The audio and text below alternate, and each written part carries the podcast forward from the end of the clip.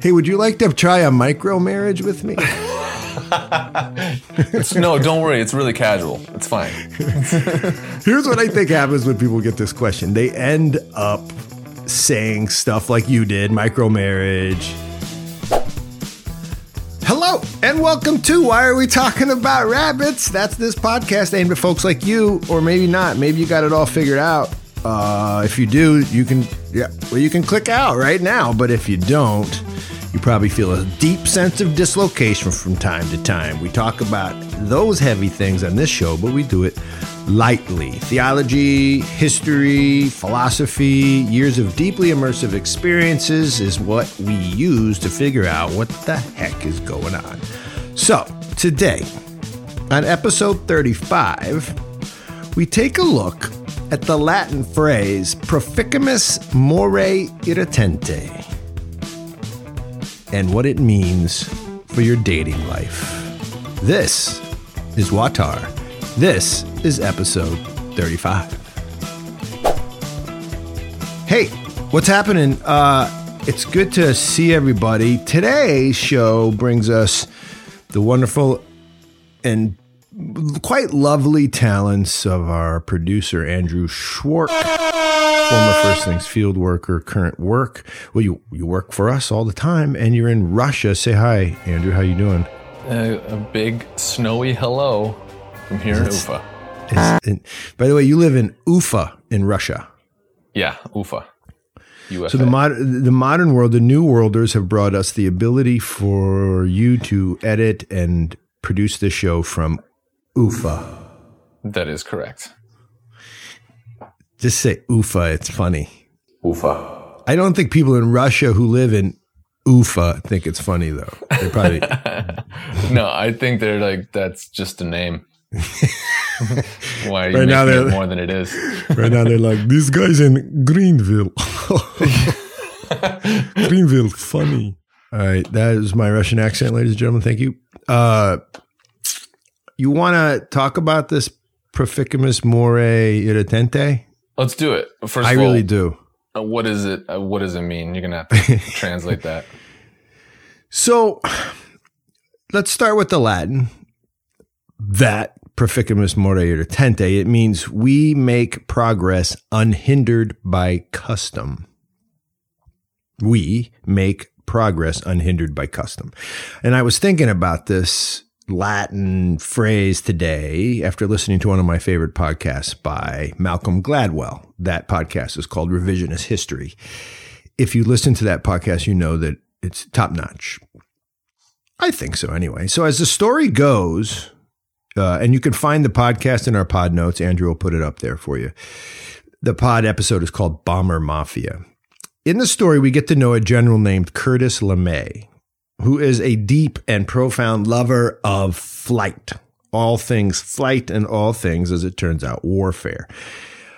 And one of the things he tries to promote in his lifetime, Curtis LeMay, is a vision of what the Air Force can become. He's doing this in the early 20th century, right? So 100 years ago, when flight's just becoming a thing, he sees this whole vision for what the Air Force can become and what air war can become. And it becomes something that we know today as the Strategic Air Command, which is basically, right, the folks responsible for the maintenance of our capacity to drop nuclear bombs on people. That was his vision. Is that all? Is that all they do? Like that's just well, it that's all. Okay, they just take out whole continents. No, but they have perfected the ability to deliver nuclear weaponry into all parts of the world, and they do lots of other things too. That aside, whether that's bad or good, a lot of people argue that's good, right? In the history of warfare, they say that it's it's created fewer wars, not not more. But anyway, leaving that aside, LeMay, in lots of ways, really is the father of warfare taking place in the air. And he loved bombers, big bombers. He helped design and perfect those big B 52s, right? The things that would deliver extremely accurate payloads, deadly payloads, right on top of your head. And he wasn't afraid to change things up, right? In terms of air, air warfare, but his love was for these bombers and changing up warfare for him meant becoming super accurate. He eventually got to firebombing as the way to go. And if you look at firebombing in Japan and Germany during World War II, he's responsible for most of it because what he saw is that dropping a single bomb wasn't as effective as dropping a firebomb that was made out of what we know now as napalm. LeMay is the father of napalm. And why am I telling you all this? Because you see, LeMay had a certain outlook on life, summed up by this quote that he he spoke these words uh, during his tenure as one of our greatest Air Force generals, right? And you can actually see him being depicted in a movie called Strategic Air Command, and he is Jimmy Stewart. By the way, Jimmy Stewart's the same guy who starred in Wonderful Life. Did you ever see that, Andrew? Uh, every Christmas I watch that, and now so he's he's yeah. also a general. I just can't imagine that. I can't square that in my head. Let me clarify. Jimmy Stewart is an actor who pretends to be other people. In the movie Strategic Air Command, he's pretending to be Curtis LeMay. it's it's not Jimmy Stewart playing what's the guy's name uh, in Oh. That character is not pretending to be General Curtis LeMay. Jimmy Stewart is. What you need to know is that Curtis LeMay was such a character in the 1940s, 50s, and 60s that they made four movies essentially where his character shows up. Four movies about him in some way. He's the kind of big deal, right? That, well, it's the kind of big deal that makes him a bit uh, of a bad guy in Hollywood during the 50s and 60s. George Bailey. Thank you. George Bailey is Jimmy Stewart's character in It's a Wonderful Life, but George Bailey does not show up in Strategic Air Command. Nor does he firebomb the small town he lives in. no. He redeems the small town through, through redemption of his own soul. I need a sound effect right there. Badoom ching. So Here's the deal. This is what I want to really get to today. So LeMay, after all of that, all of his famousness, he had a simple black and white rule for war. Quote, he, this is what he says. Once you make a decision to use military force to solve your problem, then you ought to use it, and you ought to use an overwhelming amount of military force. Use too much and deliberately use too much so that you don't make an error on the other side and end up not having enough. Unquote. This is a variation on total war. You can argue that LeMay brought total war to the air. And making sure that you have plenty of cutting edge explosive devices, things like napalm bombs and thermite bombs and seismic bombs, he created those, and hydrogen bombs. And while all these bombs was LeMay's way of shouting out, proficimus more irritante. We are going to make the best bombs progress, and we're going to do it unhindered by custom.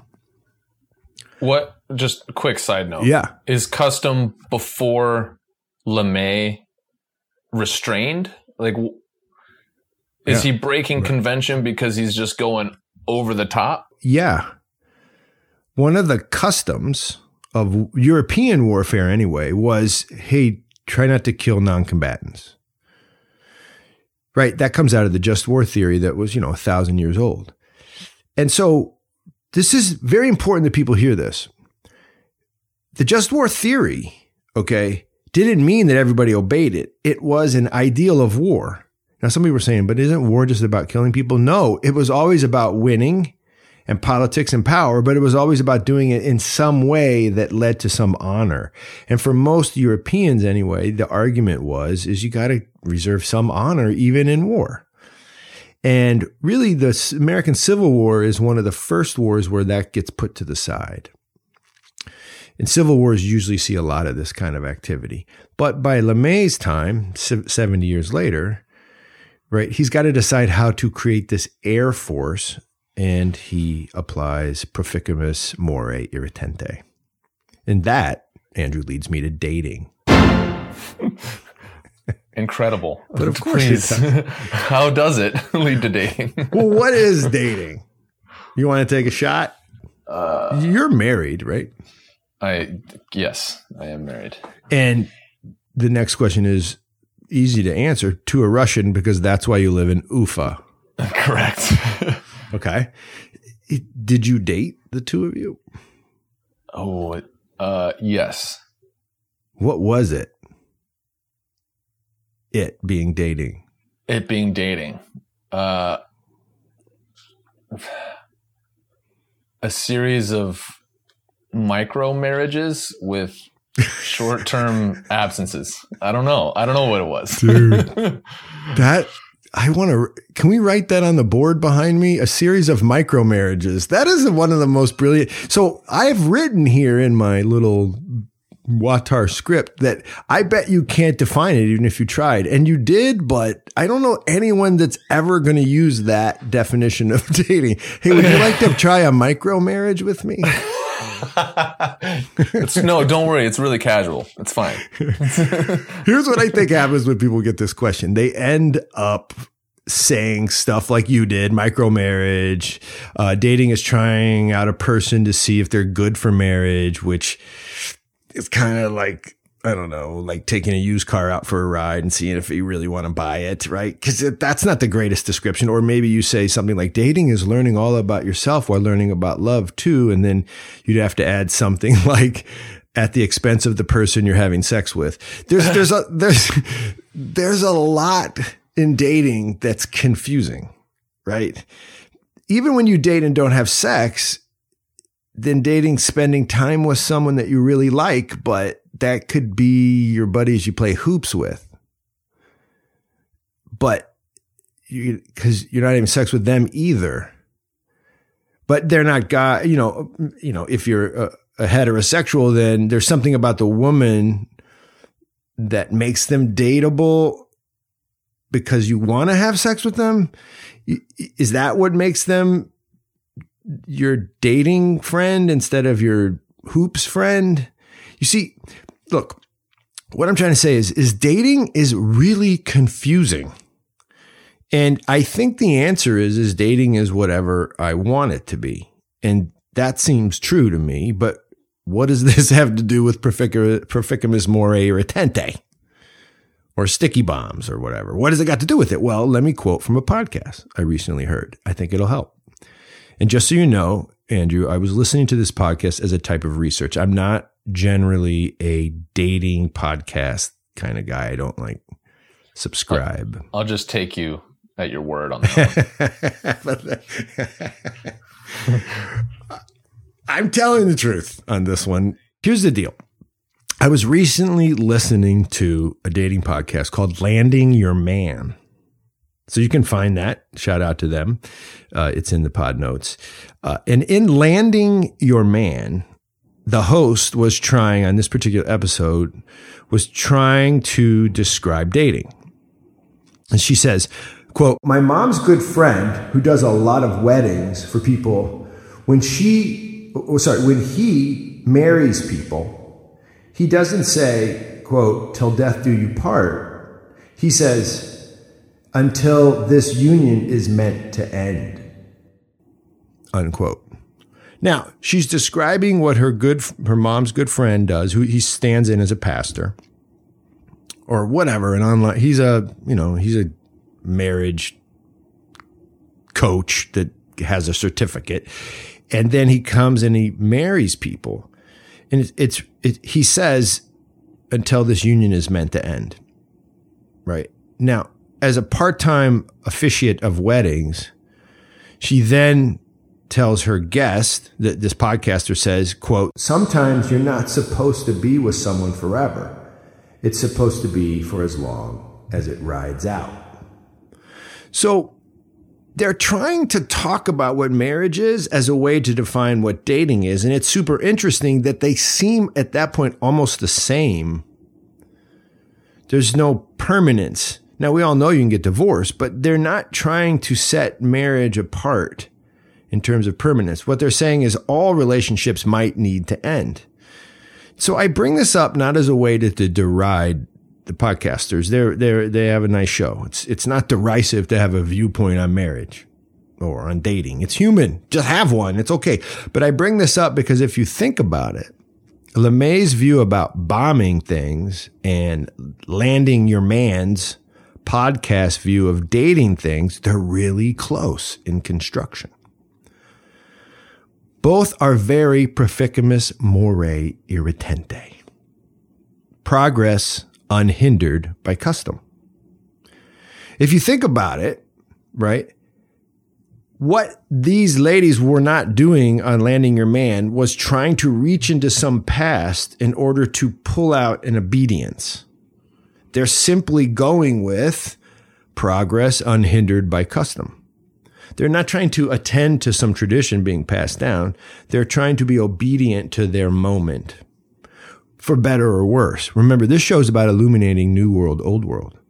And that handing down thing is really old. The rules, if you will, they come to LeMay and they come to landing your man as a type of holy advice. Do this. Trust me, it's better for everybody. Curtis LeMay, General LeMay, do this. Try not to kill combatants, non-combatants. It's better for everybody. Landing your man. Try to do this thing called courting. It's just better for everybody. But in our modern world, in the new world, customs, eh, right? Dating rules in history are all about the avoidance of pain. And we're going to talk about it right now. Things that come down through the pipe generation to generation, they are attempts to get you, Andrew, the single guy who was dating Victoria at one point. They're trying to get you out of the pain realm and into a positive realm. The problem is it comes with all these, right, prohibitions. Right? Dating rules like rules of war are road signs. They're meant to assist human beings in their very human activities. In LeMay's case, he was passing a very important road sign, a customary rule handed down in various European theaters of war for a millennium. And here's what the sign said don't harm non combatants. It was a rule of thumb for war. LeMay skirted the rule, but even more importantly, he obliterated it. He took the rule, the sign on the side of the road, and he melted that thing down and put it into one of his bombs. he turned the red light into a green light right? Yikes. And that's what he did. Now, I'm cool. That's this isn't judgment about what he did, but it's an illumination. It's a point of interest when it comes to our pod. And we can say the same thing about dating today, at least about the kind of advice given by most dating coaches, I think. Land your man type advice. The customary rules for dating have all been melted down. Proficimus more irritante is the way to go. Will not be hindered by the customs in the dating world. And that brings me, obviously, to the Kama Sutra. Oh, another fantastic segue, John. Is that, uh, that's not obvious to you that we're going to an Indian sex guide manual? Well, I was thinking something more like there was like some sort of bomb cleverness there, like, uh, you know, melting these things down has fall, there's fallout or something. Oh, I like that. Um, but no, we're not doing that. Oh, okay. All right. Please continue. no, here's why the Kama Sutra, man. We, it, this is where everybody, it's like my mom right now is just, just literally searching her podcast device for the off button. And her like phone just fell to the ground. She's like, Oh God. I'm not sure she would even know what the Kama Sutra is. I think she would just think that sounds bad. But the Kama Sutra, man, check it out. If you know the words Kama Sutra, okay, you probably saw some pics or something when you were young or of some colorful ancient people like doing sex stuff. And if you're really good, like in the modern American way, you probably think Kama Sutra is like a, a sex manual for hippies. Did you have that thought?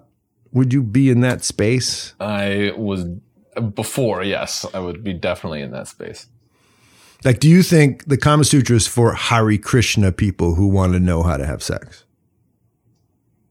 Uh, no, I think the Kama Sutra is more for like curious teenagers. yeah.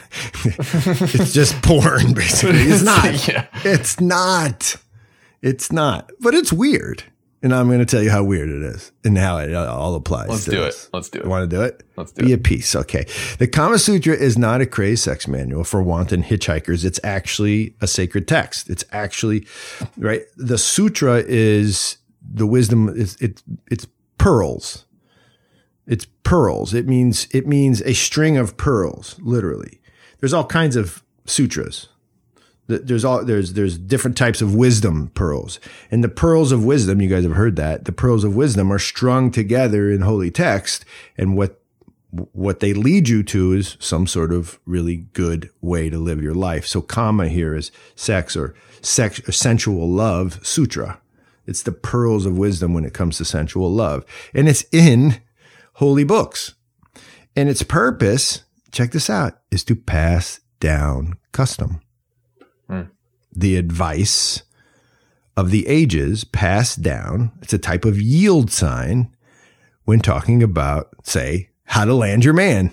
See, but here's where I think uh, modern teenagers, myself, we get caught up with the sexual side, but it, I have a feeling you're about to tell me that there's there's a whole other side to this Kama Sutra, which is not just the uh, sexy part. Yeah, right.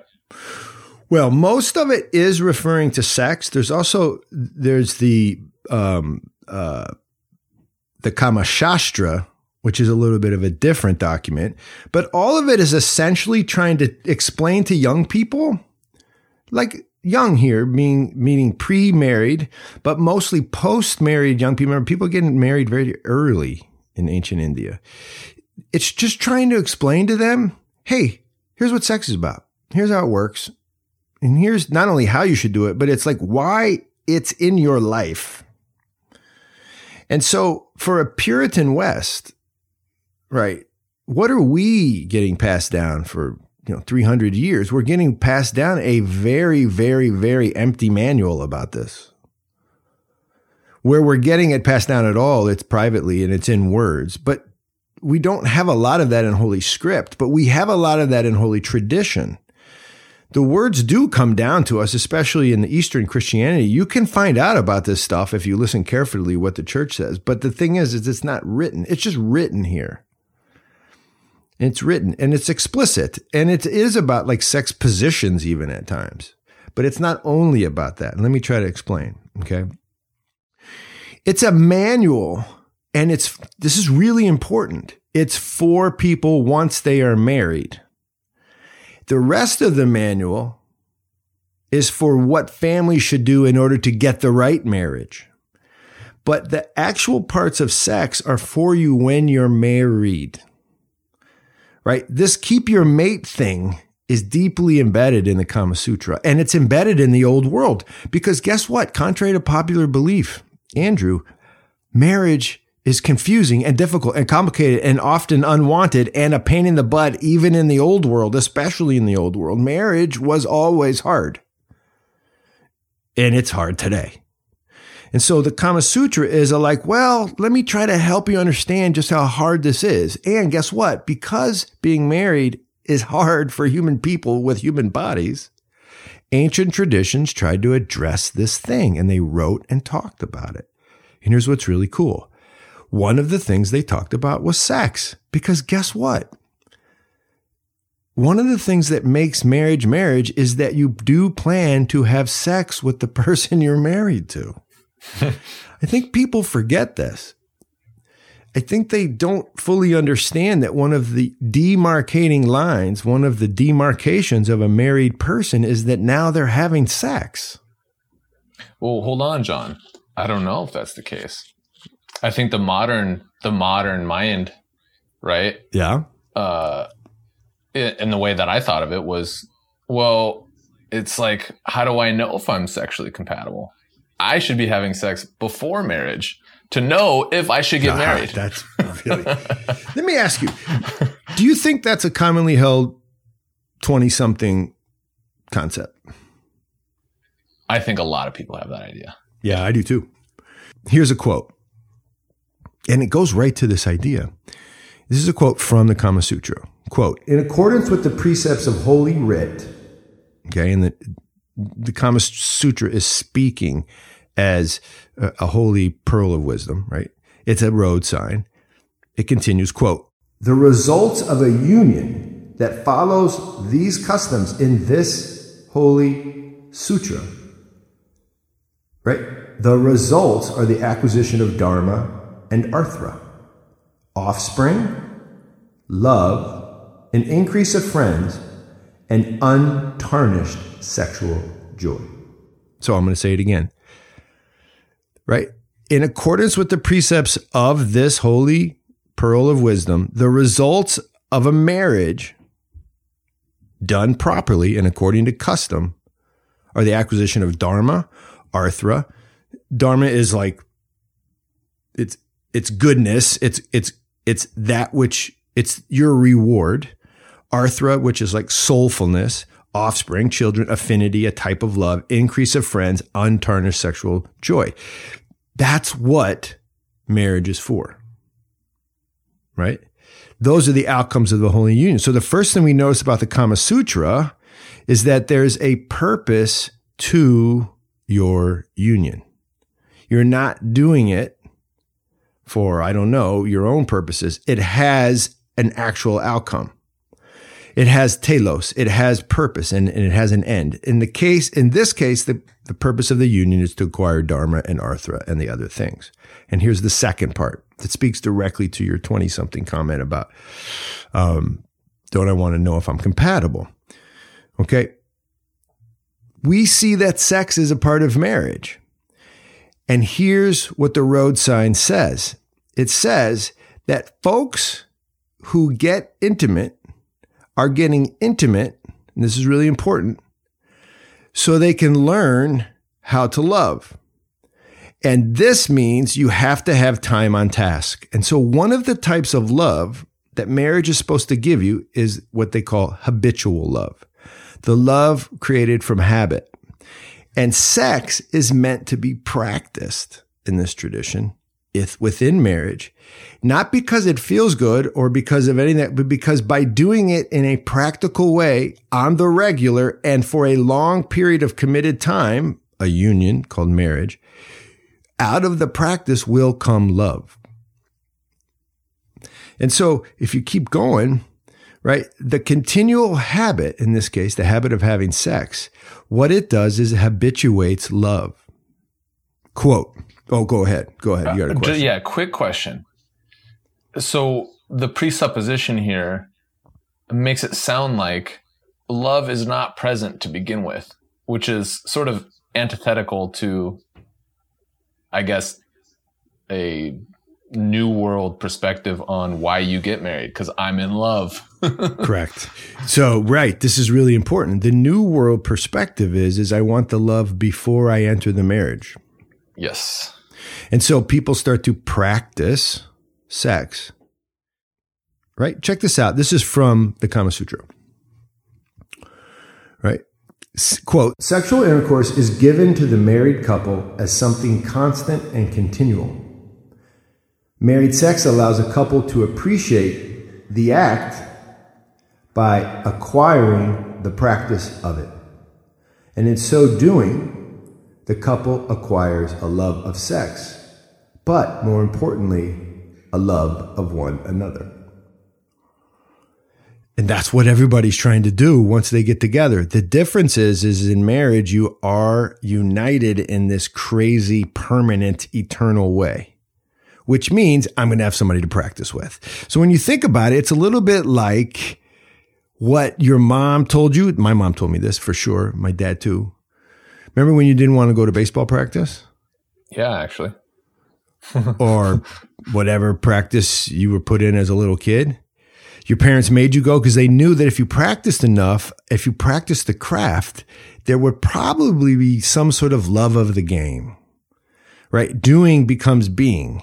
And so if you keep going with the concept, marriage, marriage is sex practice. Right? Now, what about the folks who practice a lot of sex before marriage? Well, the Kama Sutra makes it pretty clear that they can't achieve Dharma and Artha because they won't have the practice time dedicated into eternity. They'll run out of time. And we know this happens. You can see it happen all the time. Is that couples start to think of sex differently when they're doing it before marriage. Right? And what happens is is it tends to lead to an end of the relationship unless there's something else there. Now, do I think people can practice sex grow into marriage and stay uh, stay together without actually being married in some kind of way? I think so. But I think what the, the Kama Sutra would say, and, and most holy traditions would say, there needs to be some promise of eternity or at least life. Some lengthy promise. Otherwise, the sex becomes something it shouldn't be, which is really a consumption of, of, an, of, a, an event rather than a, a type of union, a type of unification, and a type of practice towards something beautiful. And I think that's what's going on. Just to finish the metaphor, Andrew, going into marriage, long term, committed, having sex is like playing the game in its entirety. The other way is like being a DH. Showing up, hitting every three innings, maybe hitting a home run, things are going pretty good, but never fully participating in the entirety of what is a beautiful game of baseball. And that's just the way ancient Hindus understand it. Right. And here's one more thing from the old world. It's really nutty. this maybe is even too nutty, but you want to do it? Let's do it. So far, the Kama Sutra is a custom passed down and it's passed down as road signs and as advice, right? In other words, it's not proficimus more irritante. It's not progress unhindered by custom. It's life dedicated to custom, which can be very difficult to do. Part of the custom was to explain to people who your best partner was, who your best match is. Just like on the show Land Your Man, they were talking about how do you know who's the right guy?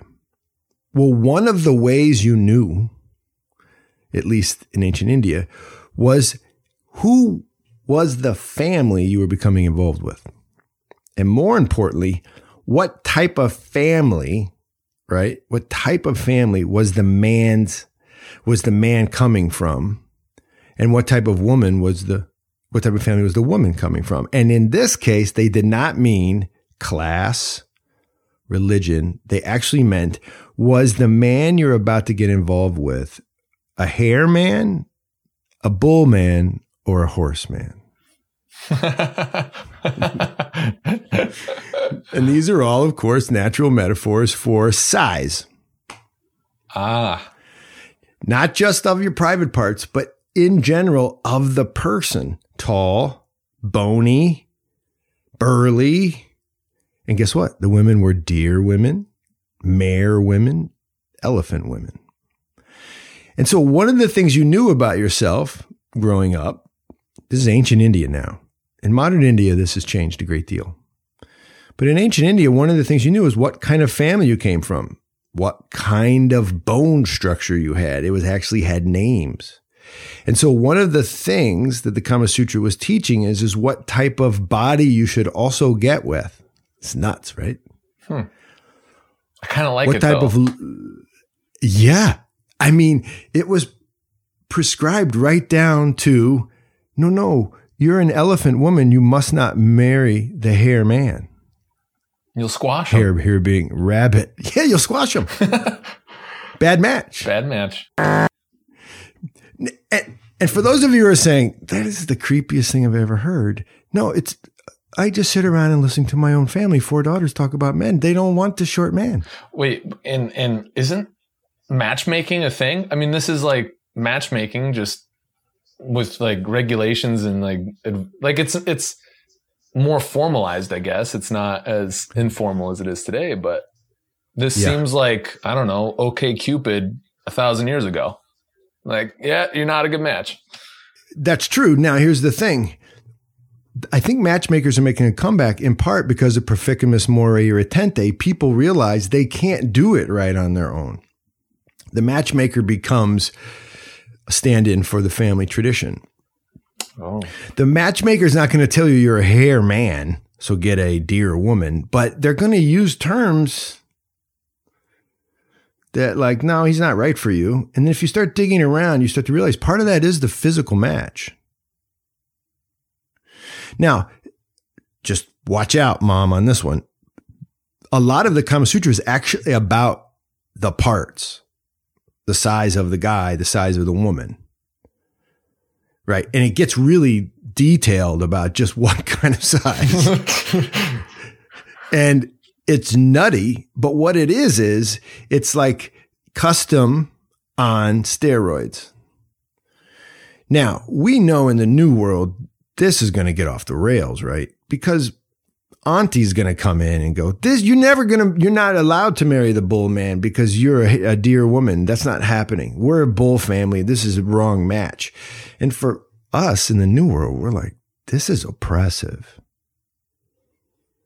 And it is oppressive, but the signposts are meant to do something, right? The Holy Writ in this case is meant for your edification.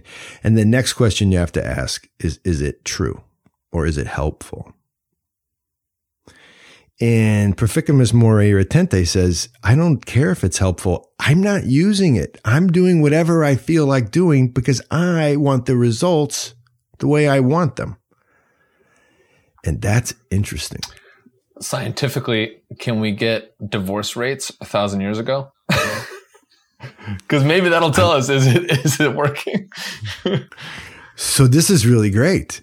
There's a lot of work done on that, and you know the divorce rates are so so so low. Even in India today, you know the divorce rates are really low because a lot of this tradition still is still hanging on.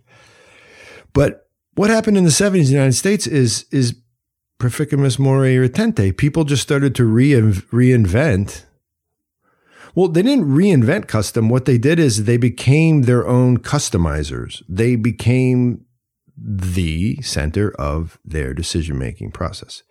They cut out their families and they cut out, you know, religious tradition.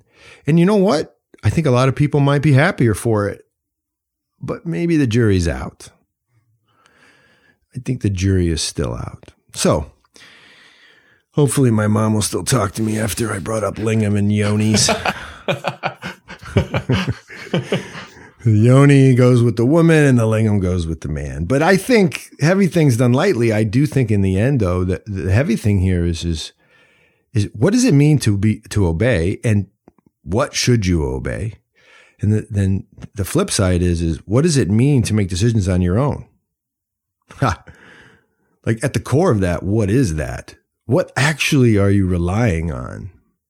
You know, like is it just your experience? What was LeMay relying on? And he'll tell you what he's relying on. He was he was relying on science. He believed in the technological aspects of the airplane to overcome and overwhelm all the other aspects of war. He believed in the airplane itself and in the bomb. And so it's kind of cool. Proficimus More Irritante. Thanks to Malcolm Gladwell for that. And thank you guys for tuning in. Sheni's Gagi Marjos. Andrew, you know what that is? Uh, that is to you the victory. That's right, man. And that's said at the KP table, which is sometimes called a Supra. And the Supra is old fashioned, and there's lots of rules at that thing. And you should invite us to come throw one in your town because we do that. There also would be a wonderful thing for you to do is tune in to one of our pod courses. You can find those on our website. You can find what we do, which is we do long term immersion style poverty alleviation programs. We're in Appalachia and other places around the world, like Guatemala and Sierra Leone right now. One of our buddies, Jake, hi Jake, just got pulled out of his site because there was a Ebola outbreak not too far from him. But this is First Things Foundation I'm talking about, and this is WAWTAR. Why are we talking about rabbits? Keep tuning in. Hit us up with good, really cool, uh, um, what do we call them, Andrew? It's Reviews? Called, yeah, it's called a review. okay, thanks for producing the show and telling me what review means. And uh, you guys should hit those up. take a look out. We got some cool, cool guests coming. And to all of you, Gagi Marge.